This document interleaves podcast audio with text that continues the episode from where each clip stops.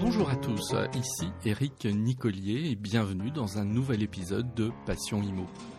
Passion Imo, c'est le podcast pour partager ensemble des informations pour vous aider à mieux pratiquer votre métier, donner la parole à des femmes et des hommes qui travaillent dans l'immobilier et vous communiquer les dernières tendances de la presse.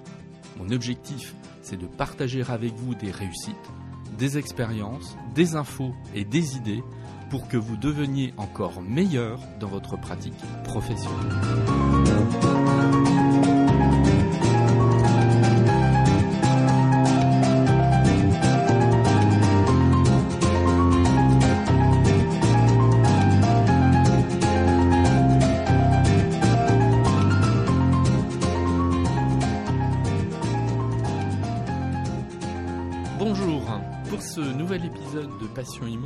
Décidé d'inviter, et il a accepté, euh, Kevin Bréchat. Alors Kevin Bréchat, euh, c'est un professionnel de la transaction immobilière. Nous allons parler investissement euh, tout au long de cet épisode. Alors ce qui m'intéressait très vivement dans, de, discuter avec lui, c'est qu'en fait, c'est quelqu'un qui est à la fois un professionnel de la transaction, il est agent commercial, donc dans son activité, il a quand même euh, pas mal de, clients qui souhaitent acheter euh, euh, un, bien immobilier non pas pour l'occuper, mais pour le louer. Et puis lui-même, il est investisseur. Et on dit souvent que les conseilleurs ne sont pas toujours les, payeurs. Et, c'est ça que j'aime bien chez lui, c'est qu'en fait, ses conseils, ben, il, les, bâtit aussi par son vécu, par son expérience personnelle. Il va en parler en toute franchise, hein, euh, en nous expliquant que son tout premier euh, investissement immobilier bah, n'a pas été celui qu'il escomptait. Et moi j'aime bien ces personnes qui parlent en toute franchise, qui reconnaissent à la fois euh, leurs erreurs quand il y en a eu, et puis qui ont aussi la franchise de, de, mettre en avant leur réussite. Et c'est tout, tout ce qui va être intéressant justement euh, dans cet échange. Alors on voit bien que euh, depuis quelques années, on a un nombre croissant euh, de personnes qui s'orientent vers l'investissement immobilier, des personnes souvent désorientées par un paysage du, des placements de l'épargne qui a quand même beaucoup changé, la chute d'une épargne classique de type livret A qui, déconcerte, hein, il faut bien l'avouer, mais en même temps, est-ce qu'on a envie tous euh, de se tourner vers de, l'investissement euh, financier? Ben Non, parce que c'est très risqué. Alors non pas que l'investissement immobilier n'est pas risqué, mais disons qu'il semble, cet investissement immobilier, présenter un, équilibre intéressant entre un rendement euh, plus intéressant qu'un certain nombre de produits d'épargne classiques mais sans présenter euh, les, risques euh, qui peuvent être excessivement importants euh, dans le cas d'une épargne financière. C'est tout cela que nous allons écouter. Bienvenue donc à Kevin Bréchat. Bonjour Kevin. Bonjour Eric. Bien, alors Kevin, je suis très content de t'accueillir pour cet épisode. on va parler investissement. Super, c'est parfait. Ouais. Alors, je crois que bah, je vais déjà te demander de te présenter, hein, parce que peut-être, sans doute que beaucoup de personnes ne te connaissent pas. Voilà. Alors, qui tu es? Alors moi, je m'appelle donc euh, Kevin. Euh, j'ai 31 ans. Je suis euh, négociateur immobilier depuis 6 ans et je suis également investisseur à titre personnel. Voilà, marié, deux enfants bientôt. Oui, j'ai cru comprendre. Voilà. Effectivement, il y a une heureuse nouvelle en, route. Donc, on te souhaite plein de choses à, ce propos. Voilà. Alors, effectivement, donc, tu es jeune, mais pour autant, tu as une expérience déjà quand même en termes d'investissement et dans le métier de l'immobilier qui, qui, est déjà bien solide. Bon. Ouais. Alors, moi, il y a, un chiffre qui m'a qui m'a interpellé en fait euh, l'année dernière, c'est que bon, on sait tous qu'on a des volumes de transactions absolument records hein, euh, depuis quelques années, mais qu'il y a, y a un phénomène qui est assez intéressant, qui est peut-être passé un petit peu inaperçu, c'est qu'aujourd'hui, dans ce volume de transactions euh, records, on a un tiers de ces transactions, alors c'est une moyenne nationale, hein, attention, un tiers de ces transactions, c'est quand même le fait d'investisseurs. Voilà. Euh, alors toi, qu'est-ce que tu en penses? Est-ce que tu, tu vois cette traduction au quotidien de la part de tes candidats à l'acquisition? Est-ce que beaucoup cherchent de l'investissement? De plus en plus, de plus en plus. C'était quelque chose qui était quand même assez rare. Euh, en, en, 2015, 2016, 2017, c'était quand même assez rare. Des, des, personnes venaient investir, mais plutôt en, en milieu d'année, sur la forte période. Et là, depuis quand même quelques années, euh, on a de l'investissement sur les 12 mois. C'est-à-dire que vraiment, les gens viennent nous voir pour investir euh, de plus en plus jeunes. C'est ce qu'on remarque aussi. D'accord. Donc, ça, euh, toi, ton expérience corrobore en définitive ces chiffres nationaux. Complètement. Complètement. Bien. Alors, euh, là, ton point de vue m'intéresse. Moi, je mets ça assez sur le compte d'un on va, alors le, mot un peu fort, d'un désarroi aujourd'hui de celui qui veut placer de l'argent en définitive, parce que euh, on a des taux sur les produits classiques qui quand même se sont euh, bien amoindris par rapport à ce qu'ils étaient traditionnellement. Je prends qu'un exemple, l'assurance vie. Bon, l'assurance vie qui a toujours été le placement préféré des Français, comme on dit, euh, dont on voit depuis 20 ans que la courbe du, du, rendement de l'assurance vie sur les fonds en euros elle dégringole au point qu'en 2018, elle est venue en dessous de l'inflation, ce qui est quand même pas terrible. Alors, est-ce que selon toi, c'est ça, c'est-à-dire l'immobilier qui devient, enfin, qui devient un investissement euh, phare un petit peu par désarroi de, la difficulté à trouver un, investissement qu'on pouvait en avoir il y a encore 10 ou 15 ans, ou est-ce que c'est autre chose? Alors effectivement, euh, nous on le voit, en fait, voilà, on, sait qu'immobilier c'est une valeur refuge, et euh, on, voit que les gens effectivement sont très déçus des déplacements qu'ils peuvent obtenir sur, les moyens qu'ils ont. Donc quand ils viennent nous voir, généralement ils nous disent voilà on voudrait faire un, placement euh, sur la pierre pour euh, pour plus tard parce que euh, les livrets, les assurances ou quelques types d'investissements ne, ne leur conviennent pas. et il y a aussi une volonté de baisser aussi sa fiscalité, voire de ne pas en, de, ne pas de ne pas payer d'impôts. Ouais. Bien. Alors, on, y, on, y, reviendra plus tard, je crois. Ah oui, tout à fait. Oui, parce que ça, c'est un sujet qui m'intéresse. Bon, pour tout un tas de, raisons, on, va y revenir. Bien. Alors, euh, bah déjà, on va se recentrer sur toi. Euh, toi, ton, à titre personnel, hein, là pour le coup, toi, ton premier investissement en immobilier, qu'est-ce que, comment ça s'est fait en définitive?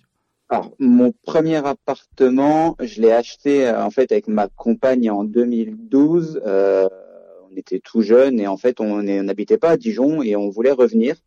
Euh, et on voulait louer, et en fait on s'est aperçu que le prix des loyers euh, était peut-être plus élevé que si on allait acheter un appartement, euh, le rénover et du coup l'habiter. Donc on a acheté notre résidence principale, qui était à l'époque un appartement à, rénover. On a fait les travaux et finalement on s'est retrouvé avec un, avec un beau T3 sur Dijon pour un crédit qui était moindre qu'un loyer. Donc c'était notre premier investissement en, en 2012. Donc celui-là, ça a été pour l'habiter, en revanche. Pour l'habiter, oui. Et ces deux-là, en fait, c'est si tu, je connaissais pas encore beaucoup l'immobilier, j'étais plutôt dans, dans, la restauration, euh, mais c'est ce process d'acquisition qui, qui m'a plu. Et je me suis dit, mais moi, si je peux faire ça pour moi, j'aimerais bien aussi le faire pour les autres. Et c'est comme ça que, que m'est venue l'idée de, de faire de l'immobilier. Ah oui, donc au, oui, au, début, le processus de faire de l'immobilier, c'est vraiment euh, venu sur une expérience personnelle en définitive. Exactement, oui. Ouais, ouais. Et alors, ton, le, le, le, premier appartement que tu as acheté, vraiment dans une logique d'investisseur, en te disant je l'achète pour le louer, c'est venu après? C'est venu euh, 6-7 mois après. C'est, ah oui. C'est venu, euh, venu euh, en février 2013. Assez vite. assez vite en fait. j'ai vu une opportunité sur Internet J'étais pas encore dans l'immobilier non plus, euh, mais je me suis dit ça me paraît sympa. Euh, et je me suis un peu renseigné. Euh, c'était un, un, studio sur Fontaine-les-Dijon. Euh, et ça a été une, une belle expérience. C'était pas une bonne acquisition, mais c'est pas grave parce que justement ça m'a servi pour les fois d'après. Alors explique-nous. Alors moi, moi, ce qui m'intéresse là, c'est quand tu dis euh, que c'est quelque chose que tu as vécu comme une opportunité. Alors en quoi c'était une opportunité? Et puis après, pourquoi tu dis ah c'était pas une bonne acquisition? Alors en fait, le, le, prix était vraiment très attractif. C'était un studio aux alentours des 55 000 euros, donc quelque chose qu'on trouverait quasiment plus aujourd'hui. Euh, donc c'était vraiment un prix très sympa. C'était loué, euh, mais c'était pas. Enfin pour moi, je, je ne connaissais pas, donc j'ai acheté. La locataire est restée. Après elle est partie. Il y a eu beaucoup de turnover. Et en fait, je me suis aperçu que le secteur était vraiment pas porteur à l'investissement. Donc c'est là en fait où j'ai j'ai mal été conseillé. Je n'étais pas encore dans l'immobilier, donc en fait je prends l'expérience, enfin je prends ça comme une expérience parce que finalement j'ai voulu me dire c'est pas cher, c'est bien. Et en fait, ok, c'était pas très cher, mais par contre, eh ben, j'ai, j'y ai laissé de l'argent puisque l'appartement ne se pas forcément comme je le souhaitais. Et euh, bon, je l'ai revendu quelques quelques années après. Hmm. Alors, quand tu parles de défaut, évidemment, on va, va citer personne, c'est c'est pas le problème. Tu étais passé par un professionnel euh, ou non Tu avais acheté euh, auprès d'un particulier Comment ça s'était fait? Je suis passé auprès d'un professionnel. Euh, mais qui finalement était vraiment là pour, pour vendre son produit et ne pas s'intéresser au, profil de l'acquéreur. C'est-à-dire que voilà, il avait tout ce qui l'intéressait, c'était vraiment de, de, vendre son produit le plus vite possible. Et en voyant euh, un couple de jeunes euh, comme, comme, nous arriver, oui, il, il, a dû se dire c'est parfait, je vais leur vendre, c'est vraiment la, la, bonne opportunité. Mais on n'a pas été conseillé. Et c'est là aussi où ça m'a permis, je me suis dit mais il y a quelque chose qui, qui me chagrine dans ce métier. Euh, et moi, comme ça enfin, à l'époque, ça m'intéressait, ça m'intéressait de plus en plus. Je me suis dit, je vais, voilà, je, si, si je peux en faire mon métier et faire autre chose et accompagner mieux les clients, pourquoi pas? Oui. En fait, tu t'es dit, ce que j'ai vu là, c'est pas ce que je ferais si je deviens ce professionnel de l'immobilier. Exactement. Non, non, je me suis d'ailleurs toujours dit ça. Ouais. Alors, en même temps, euh, bon, avec toi, on peut parler franchement, donc c'est ça qui est intéressant. Oui, euh, oui effectivement, t'as noté euh, ce, allez, on va dire ce défaut de conseil de ce professionnel. Est-ce que, d'un autre côté, on peut considérer que toi, peut-être aussi, tu n'as pas posé euh, les bonnes questions, peut-être Est-ce que tu n'étais peut-être pas aussi trop néophyte dans ce monde de l'investissement pour appréhender en fait l'opportunité sur ce bien? Bien sûr que si. Je pense qu'à l'époque, et, et, justement, je, je devais, enfin, j'étais, on va pas dire, j'étais trop jeune, mais j'étais plus attiré par le côté, c'est vraiment pas cher, je vais y aller quoi qu'il arrive, coûte que coûte. Et le professionnel me voyant foncer vraiment sur tous les feux verts, lui, en fait, il s'est dit aussi, il a dû se dire aussi, bon ben voilà, si lui tous les feux sont verts, il ne me pose pas de questions, je vais pas non plus euh, l'avertir ou lui donner euh, ce devoir de conseil qu'il aurait pu ou qu'il aurait dû faire. Effectivement, ça se rejoint. Ouais, ouais. D'autant plus que j'imagine que euh, du fait que tu étais déjà propriétaire de ton habitation principale, si tu achetais ce studio, c'était clairement dans une volonté d'investissement. Donc il y, avait pas, il y avait pas mal donne à ce sujet-là quand tu échangeais avec lui. Exactement. Ouais. Alors en même temps, est-ce que ça illustre pas euh, ben, cette idée qu'après tout, euh, l'investissement en immobilier, c'est pas si simple que ça? Si, si, si. Alors après, c'est en train, c'est en train de se modifier tout ça parce qu'on a, on voit. Euh, alors je vais dire, je vais dire, je vais dire deux mots. Heureusement et, et, malheureusement, on voit beaucoup de choses sur les réseaux sociaux sur l'investissement immobilier. Euh, ah oui, on, on, on, oui on, on, voit aussi du n'importe quoi. Hein. On voit du n'importe quoi. On, a l'impression aujourd'hui que tout est simple. Et c'est pour ça aussi que beaucoup de personnes viennent nous voir pour l'investissement parce que les, en, on en reviendra plus tard, mais on a l'impression que ça peut être très facile et très et se développer très facilement. Mais non, en fait, il y a, il y a aussi des points, des points importants où il faut faire très attention. Ouais. Alors donc après cette expérience, bon, tu dis que tu voilà, bon, tu as tu as, as subi un turnover important, ce qui, bah, on peut faire une parenthèse euh, à ce sujet-là. Qui dit turnover euh, dit euh, souvent bah, vacances locatives quasi forcées et donc chute du, du rendement. Exactement, c'est ça, c'est ça. Alors pareil, ça, je, voudrais qu'on développe ce, ce, petit point par la suite. Alors, si on poursuit le cheminement, euh, le, deuxième investissement locatif que tu as réalisé, là, je suppose que tu étais beaucoup plus averti. Euh, comment justement ça s'est passé euh, Est-ce que tu as abordé ça de manière différente? Alors sur, le deuxième investissement, en fait, du coup, je, venais de démarrer dans l'immobilier et j'étais vraiment placé sur l'investissement parce que ça me plaisait beaucoup. Et, en fait, j'ai eu l'opportunité d'acheter un appartement à rénover complètement. Et là, ça m'a séduit parce qu'il y avait beaucoup de critères qui, qui rentraient en, en, compte dans ce que je voulais faire, aussi bien du déficit foncier, et on va y revenir, ouais. euh, en fait, faire, faire mon propre appartement. Et euh, là, je savais que je savais dès le départ qu'il n'y aurait pas de problème sur cet appartement. Je, je, je, je le savais, j'étais convaincu. Et aujourd'hui, j'ai encore cet appartement et j'ai euh, le même locataire depuis déjà quatre ans. D'accord. Alors on va creuser un peu. quels sont ces fameux critères et qu'est-ce qui te faisait dire que tu étais absolument convaincu? C'est de l'intuition? Je pense pas. Il devait y avoir des éléments objectifs quand même qui émergeaient. Il y avait le, le, secteur déjà en fait. Alors il y avait le fait qu'en fait je connaissais les, les, propriétaires qui me vendaient ce bien, euh, qui me vendaient une partie de ce. En fait c'était un plateau à rénover, hein, donc, mmh. qui, est, qui, est en, qui, est, en, hypercentre de Dijon. Donc déjà le secteur, euh, le secteur était vraiment très bon. Euh, puisqu'on était on est rue du Chapeau Rouge, donc euh, je me dis là je, savais qu'en fait en termes de sectorisation il n'y avait pas de problème pour le louer. Ensuite il y avait le prix, le prix euh, d'acquisition du, plateau plus le coût des travaux qu'on a pu estimer avant de, signer le compromis. Euh, en fait ça englobait totalement le loyer que j'allais pouvoir percevoir au minimum le loyer que je pouvais percevoir. Donc je savais qu'en fait l'opération allait vraiment être si on peut dire blanche. Donc en fait tous ces feux là m'ont dit en fait je vais pouvoir je vais je vais, je vais signer, je suis pas inquiet. Alors, qu'est-ce que tu appelles une opération blanche? Une opération blanche, en fait, c'est quand euh, mon, euh, mon, mon, emprunt euh, va être remboursé par le loyer et que le loyer va également rembourser ma taxe foncière, mes charges et me dégager un peu de, de, de bénéfices éventuellement. Ce qui se passe sur ce bien-là et sur les autres. Oui, ce qui, je suppose, n'est pas toujours le cas. Non, n'est pas toujours le cas. C'est même, c'est même très rarement le cas. Ouais, c'est ce que j'ai. Oui, c'est ce que je, c'est ce que je voulais te faire dire. Quand voilà. Même. Non, c'est ouais. Hein, voilà, ça n'arrive pas. Surtout, il faut pas croire que dès qu'on achète un studio, on va gagner de l'argent tous les mois.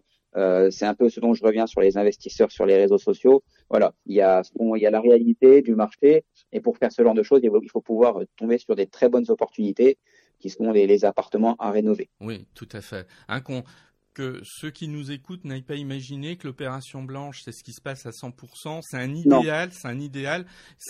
Mais alors, bon, moi, je considère c'est un idéal quand même qui reste marginal sur l'ensemble des opérations pour pas vendre du rêve. Hein, ah oui, non, non, mais c'est très rare. Moi, je, je, je, le dis là, c'est très très rare. Ouais. Euh, moi, justement, j'ai fait, j'ai fait ce, ce, deuxième investissement parce que voilà, je, je savais que ça allait être très porteur, très bon. Et euh, après, avec un risque quand même, hein, il, y a, parce qu'il y, a, il y a toujours des risques. Hein. C'est pas parce qu'on est en plein centre de Dijon que l'appartement va forcément se louer. Euh, enfin, tout le temps, il, peut, il y a toujours des risques, mais la balance bénéfice-risque était, était, quand même très bonne. Ouais. Donc, euh, j'y suis allé. Et aujourd'hui, je regrette pas sur ce sur ce bien-là non plus. Ouais. Alors, euh, bon, je, vais préciser quelque chose parce que ceux qui nous écoutent ne connaissent pas nécessairement Dijon. Ton premier investissement, c'était sur Fontaine-les-Dijon, qui est une ouais. commune, bon, qui qui joue ce Dijon, c'est la proche banlieue entre guillemets dijonnaise. Euh, quand tu parles de la rue du Chapeau Rouge, alors là, on est vraiment dans l'hypercentre dijonnais, dans le secteur euh, sauvegardé et piétonnier de, de, de Dijon. Donc, effectivement, plutôt, plutôt attractif, euh, proche de tout, etc. Voilà pour euh, bon. Qu'est-ce que tu penses d'un investissement immobilier réalisé par qui que ce soit dans un dans une ville que l'on ne connaît pas? Alors, je, je, suis d'ailleurs en, en, en, pleine réflexion sur ce sujet à titre personnel. D'accord. Euh, donc c'est très bien qu'on en parle. Ouais. Je pense qu'en fait il y a vrai, enfin il y a, il y a beaucoup, de, il y a des pour et des contre, euh, mais ça, ça, ça, dépend aussi du profil euh, de, de l'investisseur. C'est-à-dire qu'investir, par exemple, demain, si je vais aller investir sur euh, sur une ville que je connais pas, au minimum, il faudrait que la ville, je l'ai quand même visité un petit peu. Il faudrait quand même que j'ai des, des contacts sur place, parce que c'est quand même très compliqué c'est très compliqué si on connaît pas le marché, si on connaît pas le, les, tous, les facteurs importants, l'emplacement, le, l'emplacement, l'emplacement, on le répète, hein, mais c'est les trois critères les plus importants. Si on connaît pas tout ça, si on connaît pas le marché, si on connaît pas comment se développe la ville, je pense que c'est un risque. Après, si on a du monde sur place, ne serait-ce que de la famille, euh, des amis qui peuvent un peu nous aider, je pense que c'est important. Alors, sous-entendu, euh, moi, quand je t'entends, euh, ça, ça, veut dire, en fait, on ne va pas investir dans une ville où, à minima, euh, on n'a euh, ni connaissance, ni euh, moyen d'avoir de l'information, etc. Parce que on peut, mais après, il va falloir faire gérer le bien par une agence, donc ça, ça, ça peut et c'est très bien, mais ça peut aussi engendrer une rentabilité un peu moins élevée. Oui. Euh, voilà, il y a, y a, en fait, il faut prendre beaucoup de paramètres en compte. Et après, par contre, on peut aussi faire ce que je compte faire en ce moment, c'est-à-dire investir dans une ville proche, très proche, voire une commune très proche de là où on habite. Euh, S'il y a une heure de trajet à faire pour, euh, pour aller voir le locataire, c'est pas très très grave. Après, si on a trois ou quatre, c'est là, c'est les questions qu'il faut se poser. Oui, oui, oui, parce que toi, tu gères encore la totalité de tes. Je gère tout. Oui, tu gères tout. Ouais. Alors, euh, ben justement, on, va aborder ce petit point parce que à, force que qu'on se dise, on, en parlera plus tard. Il y a plein de choses dont on va parler plus tard. Ça va être compliqué. Alors. Là, là, là c'est pareil. Bon, pour résumer, euh, il y a deux possibilités qui s'offrent. Soit j'achète un bien, je le gère par moi-même, voilà. Euh, soit je le confie effectivement à une agence. Euh, moi là-dessus, je mets souvent en garde en disant euh, attention, ne minimisez pas le temps nécessaire pour s'occuper d'un bien. Je trouve que là encore, il y, a, parfois une idée fausse de facilité. ça prend du temps, hein, pour être une question un peu directe. Ouais. Ça prend beaucoup de temps, ça prend beaucoup de temps. D'ailleurs, tu vois, cet, après-midi, je vais y passer une bonne partie sur un, de mes appartements pour le remettre en location. Donc voilà, il faut pas croire qu'en fait euh, ça peut, enfin voilà, ça prend du temps parce que les locataires ont besoin d'être rassurés, les locataires ont besoin qu'on soit présent. Un propriétaire qui est présent avec ce locataire, le locataire va être va, va être rassuré. Donc il faut être présent. Euh, ça prend du temps aussi à relouer, à mettre en pub, à faire des belles photos. après, moi, c'est aussi mon métier, donc j'ai peut-être cette facilité, si je puis dire. Mmh. Mais quand on n'est pas du milieu, euh, il faut quand même peser les pour et les contre. Il faut, dans ces cas-là, trouver la bonne agence qui va vraiment écouter euh, le petit conseil que je pourrais donner, c'est par exemple une agence qui aujourd'hui aurait 400 ou 500 biens en portefeuille, peut-être éviter d'y aller. C'est mon conseil à titre personnel, encore une fois, parce qu'elle euh, n'aura pas forcément le temps d'aller sur un studio, donc elle va prendre le bien. Elle va le prendre, il n'y a pas de souci, mais est-ce qu'il sera bien géré derrière? On peut se poser la question. Alors qu'une petite agence locale, voire de quartier même, hein, euh, pourra peut-être aussi bien gérer le bien parce qu'elle sera sur le secteur euh, et elle aura peut-être moins de, biens en portefeuille, donc elle prendra peut-être plus attention à, à, votre bien. Ouais. Donc finalement, tu prônes euh, la prudence quand même, hein, avant de se, ouais, avant de se décider à gérer son bien euh, de A à Z, de bien peser le pour et le contre du temps qu'on est susceptible et qu'on a envie aussi d'y passer. Oui, hein, on a envie, c'est ça. C'est qu'on a envie, c'est et aussi bien que, enfin, pour pouvoir gérer son propre bien, pense aussi qu'il faut, il faut aussi s'attendre à tout, vraiment se mettre aussi dans une position difficile, c'est-à-dire ne pas croire qu'en fait, bon ben, je vais le gérer et je vais encaisser mes loyers tous les cinq. Non, se dire, alors je vais le gérer, mais qu'est-ce qui va se passer s'il ne me paye pas? Qu'est-ce qui va se passer si j'ai un problème? Qu'est-ce qui va se passer si j'ai ceci Et comment je vais pouvoir réagir? Et si en fait on se pose toutes ces bonnes questions, qu'on les a écrites, moi c'est ce que j'ai fait, je les ai toujours écrites, je me suis posé toutes les questions malheureusement négatives, et je me suis toujours dit voilà, il va se passer ça, il va se passer ça, il va se passer ça, je suis capable d'y répondre en temps de temps. Si vous êtes capable de faire tout ça tout seul, alors pourquoi pas essayer de gérer un premier bien. Par contre, si dans une des, dans une des questions, il y a une réponse où c'est un peu compliqué, vous dites bah, je ne sais pas comment je vais faire, dans ces cas-là, il faut vous rapprocher d'une agence. Oui, oui, en fait, c'est le vieux principe. On essaie d'imaginer le pire pour être capable de l'anticiper et voir si on est capable de l'assumer. oui, parce que le pire peut arriver et des fois le pire n'est pas à craindre, mais des fois même quelque chose qui n'est pas très grave peut prendre beaucoup de temps. Ouais. Oui, puis même, euh, je me dis la, chose toute bête. Hein, euh, un dimanche matin, on a prévu d'aller faire telle ou telle chose, d'être un peu tranquille. Il y a un locataire qui appelle parce qu'il y a un problème. Euh, on peut pas dans ce cas-là. si comment tu gères dans ces, ça peut-être, ça t'est peut-être jamais arrivé. Ça m'est déçu, ça, ça m'est déjà arrivé. Euh, ça m'est arrivé il n'y a pas très longtemps sur un appartement en fait où, le, où il y avait il y a, eu une coupure d'électricité dans l'immeuble. Oui, par exemple. Euh, et mon, mon, locataire m'a appelé un samedi soir à 22h30 et ben à 23h j'étais sur place. Voilà. Bon, euh, je, ouais. je, je, lui dis ben, parce que après après moi c'est ma façon de faire et je me suis toujours dit que je serais toujours bah, on va, enfin, on peut, on peut y revenir. Voilà, je, je loue des produits qui sont peut-être un peu élevés en termes de loyer. Par contre, en termes de qualité de, et de responsabilité. Je suis là, je suis présent. Donc, euh, s'il m'appelle, j'essaye d'être là. Si je suis en vacances, je vais, voilà, je, malheureusement, je suis pas, je peux, je peux pas faire, peux pas faire grand chose, hmm. mais je trouve des solutions quand même. Hmm, d'accord, ouais. Oui. Donc, tu as, pris acte dès le départ d'une forte présence et d'une forte implication. Oui, toujours. Ouais, ouais.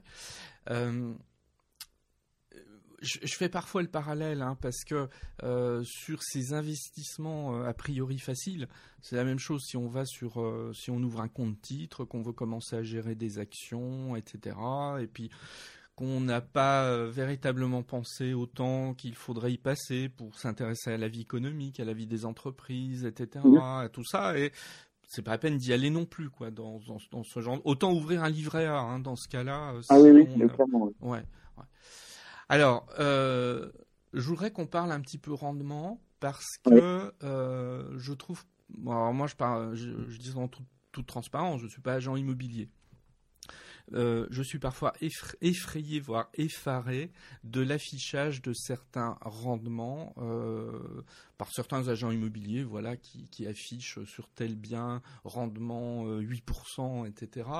oubliant un peu que c'est qu'un rendement brut. quelle vision tu as de ça?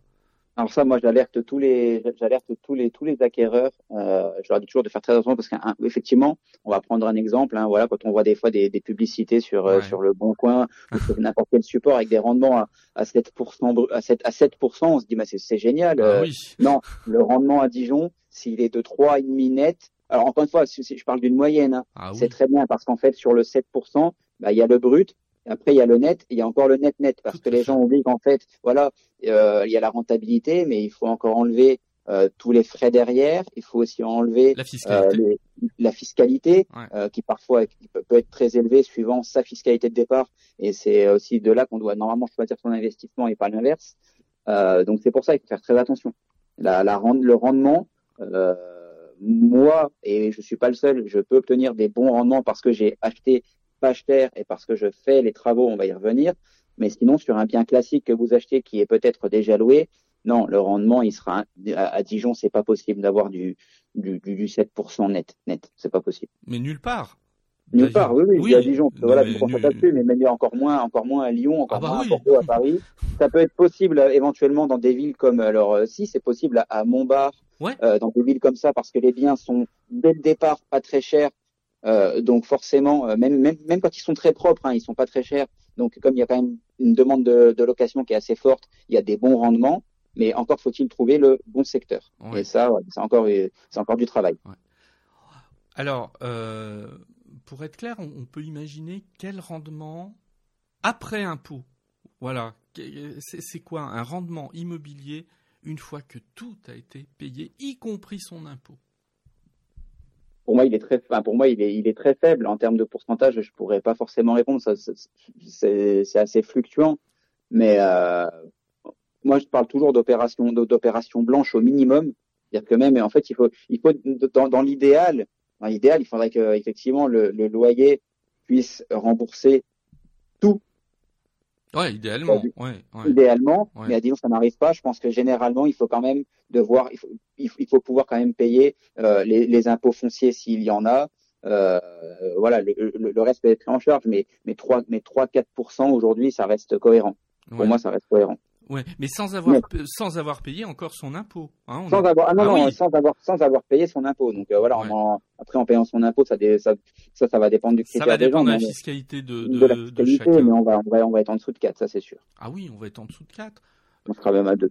Ouais. 2 ouais, 2 2 2 ouais. Ouais. 2%, je pense que ça reste un euh, impôt impôt prix, je pense que 2% ça reste mal enfin ça, ça reste un, un, chiffre cohérent, donc loin des 8% qu'on voit affichés sur les réseaux. Tout à sur fait. Les, voilà. les, les passerelles internet. Oui, mais c'est euh, je, je, pense que c'est un bon point de comparaison pour le coup, parce que ça remet aussi un petit peu les choses en perspective par rapport à d'autres placements. À la limite, comparer un livret A à 0,5, comparer à un PEL à 1%, comparer eh à une assurance vie où on est en moyenne aujourd'hui à 1,8 environ, à 8%. Ça, ça, ça, veut dire tout simplement, euh, le placement immobilier, c'est pas non plus une espèce de poule aux œufs d'or euh, déconnectée de la réalité. Non, pas du tout, pas du tout, pas du tout. Voilà. Ça reste un bon placement, un très bon placement, une valeur refuge parce que ça ne bouge pas, parce que ça reste de la pierre et que voilà, et que c'est quand même très important. Mais attention, c'est comme tout type de placement, il y a des risques aussi, il y a des avantages. Il faut, il faut, il faut tout prendre. Sans, compter euh, l'avantage qui consiste à euh, euh, faire payer une partie de son capital par un tiers, en l'occurrence le, locataire. Exactement. Voilà, hein, qui est évidemment un avantage ici non négligeable, mais qui peut avoir son revers de la médaille, hein, très clairement en, termes de risque. Bon. alors, si, on aborde justement un petit peu la, la question de la fiscalité, je vais te citer une anecdote comme ça, mais que j'ai trouvé très symptomatique. Euh, j'ai croisé quelqu'un il y a 15 jours, voilà, et on, a, ça faisait un moment qu'on s'était pas vu. Il me dit ah Eric, tiens ça tombe bien, je te vois, faut, faut, j'ai une question à te poser. Ah, vas-y, pose-moi ta question. Alors il me dit là je, vais avoir un, héritage, euh, bon une somme assez conséquente de 200 000 euros. Euh, est-ce que tu me conseilles le Pinel? Et la question était abrupte. Et moi j'ai je lui dis attends à une question comme ça, si tu as le temps, on va se boire un verre, on en discute pendant une heure, je t'explique et tout, tu m'expliques euh, ce qu'est en gros ton patrimoine, ta fiscalité, euh, tes objectifs à moyen terme et tout, et là je pourrais te répondre. Et il me dit, ah mais tu peux pas me répondre comme ça, oui ou non? Ah non, c'est ah impossible. Voilà. Alors, qu'est-ce que tu penses justement de, de ça? Moi, j'ai l'impression quand même que ceux qui investissent, mais ceux qui sont des néophytes en fait, voilà, ce qui est pas péjoratif hein, dans, ma bouche, ils entendent, ils voient des pubs, etc. Ils ont l'impression que euh, la, réponse elle est binaire, c'est blanc ou noir, c'est oui ou non. C'est un peu plus compliqué quand même. C'est bien, bien plus compliqué que ça. Moi, quand un client vient me voir pour, pour investir, euh, et même moi quand je le fais à, titre personnel, la question que je me pose effectivement déjà c'est quel est l'objectif de, quel est l'objectif de l'investissement? On peut pas se dire je vais acheter un programme Pinel demain euh, parce que j'ai envie d'investir. Non, parce que si demain si, si vous ne payez pas déjà d'impôts par exemple, le Pinel vous ne, vous servira à, à rien. Vous voyez, enfin, y a, voilà, il y a il y a beaucoup de paramètres à prendre en compte avant d'investir. Le pourquoi, est-ce que c'est du court terme, du moyen terme, du long terme? Dans quel but aussi dans le long terme? Est-ce qu'il y a une transmission? Euh, quel, degré d'investissement vous voulez mettre dans, dans cet investissement aussi? Enfin voilà, il y a beaucoup de questions. Ça prend du temps de vouloir investir. Voilà, c'est ça en fait. Ouais. Ça, ça, raison. raison de lui répondre ça. Il faut, il faut, il faut bien étudier la, la, question. Oui. Et puis euh, la réponse euh, que l'on fera à quelqu'un dans une même configuration euh, euh, presque sur, le, sur, sur la même somme qui voudrait être investie, la, la, réponse que l'on ferait à une, une, personne A ne sera pas la même à une personne B, en fait. Ah non, hein, non, non, non, non, non, moi, je sais, non, non, c'est pas parce que euh, vous avez, enfin voilà, vous pouvez, vous pouvez avoir la même, enfin, vous pouvez avoir le même salaire, mais pas la même fiscalité et pas les mêmes besoins et pas les mêmes raisons. Donc effectivement, tout est vraiment à, à prendre en compte et c'est ce qui est valable pour un n'est pas valable pour l'autre. Voilà. Alors que parfois on entend euh, ah tiens euh, j'ai mon meilleur ami qui a fait ça, c'est génial, il faut que je fasse pareil. Mais le pareil n'existe pas ici. Le, pareil n'existe pas et surtout euh, voilà c'est voilà encore une fois on ne sait pas ce que le meilleur ami a a fait, enfin a mis en place en, en termes d'investissement et pourquoi il l'a fait et est-ce qu'aussi il l'a bien fait ou pas. Donc voilà, il faut vraiment étudier se rapprocher d'un, pour moi, d'un professionnel pour, euh, pour faire son premier investissement. Ouais. Alors justement, puisqu'on est sur sur la question de l'investissement, on va parler un petit peu déficit foncier.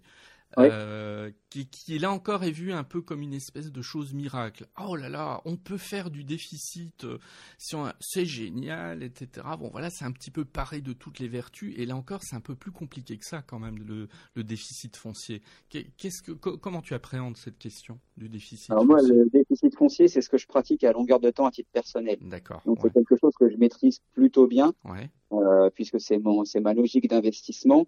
Mais je dis aux gens, attention, effectivement, c'est pas parce qu'on entend déficit foncier euh, qu'on va gagner de l'argent. Euh, il faut encore une fois partir de sa fiscalité, de voir combien d'impôts vous payez et de voir ce qui va être possible. Mais le, le, le, déficit foncier, euh, il, faut, il, faut, pouvoir le maîtriser avant de l'utiliser. Oui, alors j'ai presque envie de dire que le déficit foncier, il y, a, du bon déficit et il y a du mauvais déficit, parce que si on dégage un déficit foncier parce qu'on a une vacance locative de six mois sur une année, c'est un très mauvais déficit. C'est un très mauvais déficit. Pour moi, le déficit foncier, euh, si je dois le résumer en, un seul mot, je, je, dirais travaux, tout simplement. Voilà.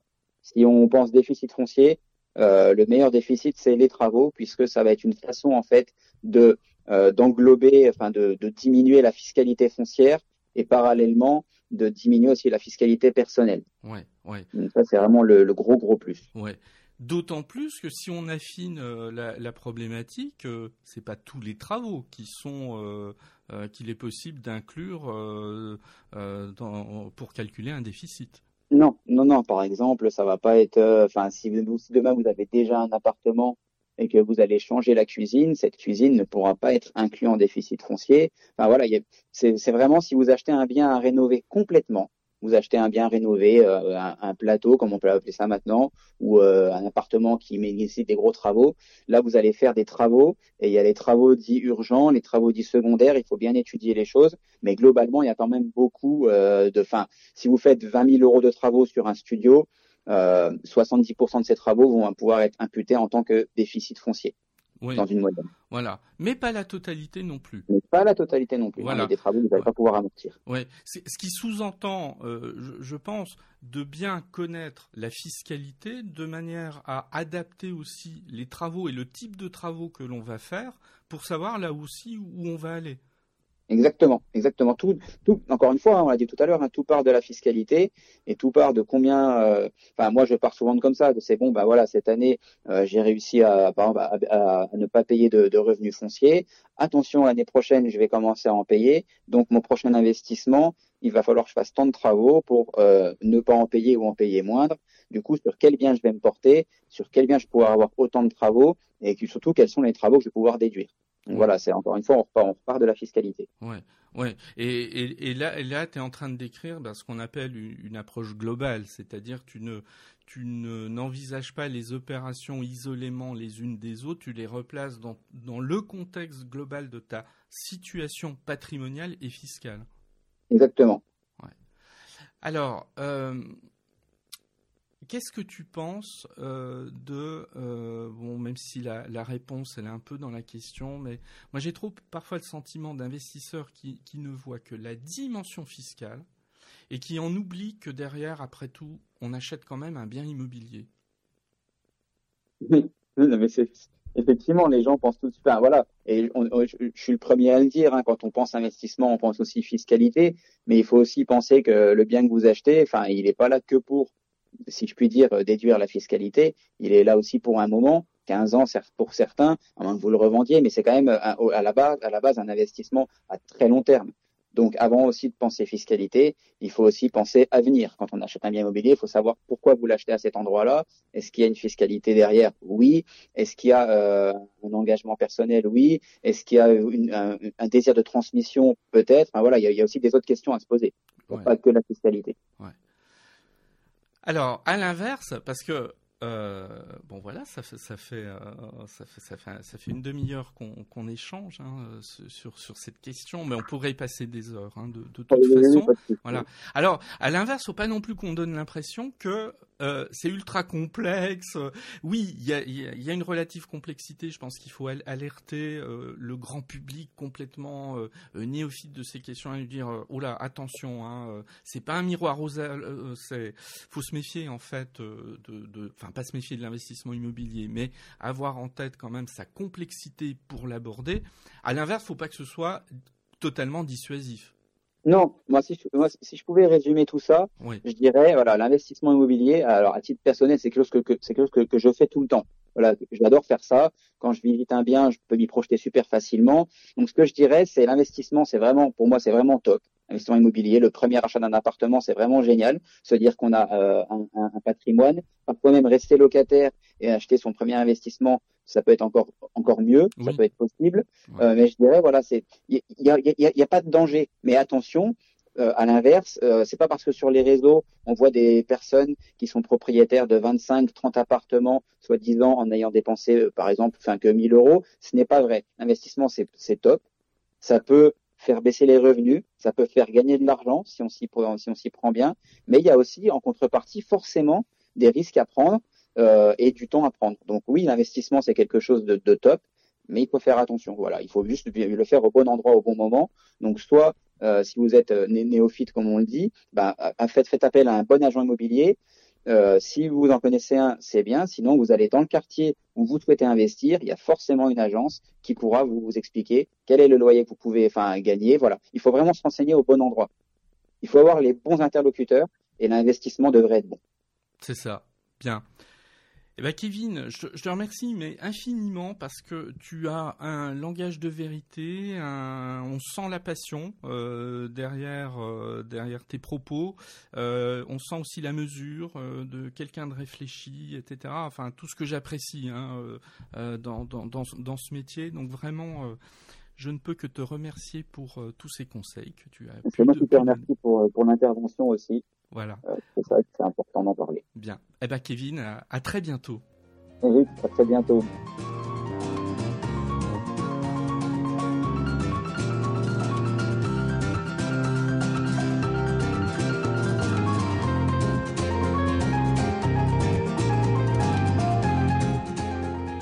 Merci de m'avoir écouté. Vous pouvez me retrouver sur mon site internet www.nicolier.org. Il est possible aussi de me suivre ou de me contacter sur LinkedIn, Eric Nicolier tout attaché. Et puis vous pouvez aussi me soutenir en vous abonnant à Passion Imo sur Apple Podcasts, mais aussi sur les principales plateformes de podcast. Je vous dis à très bientôt.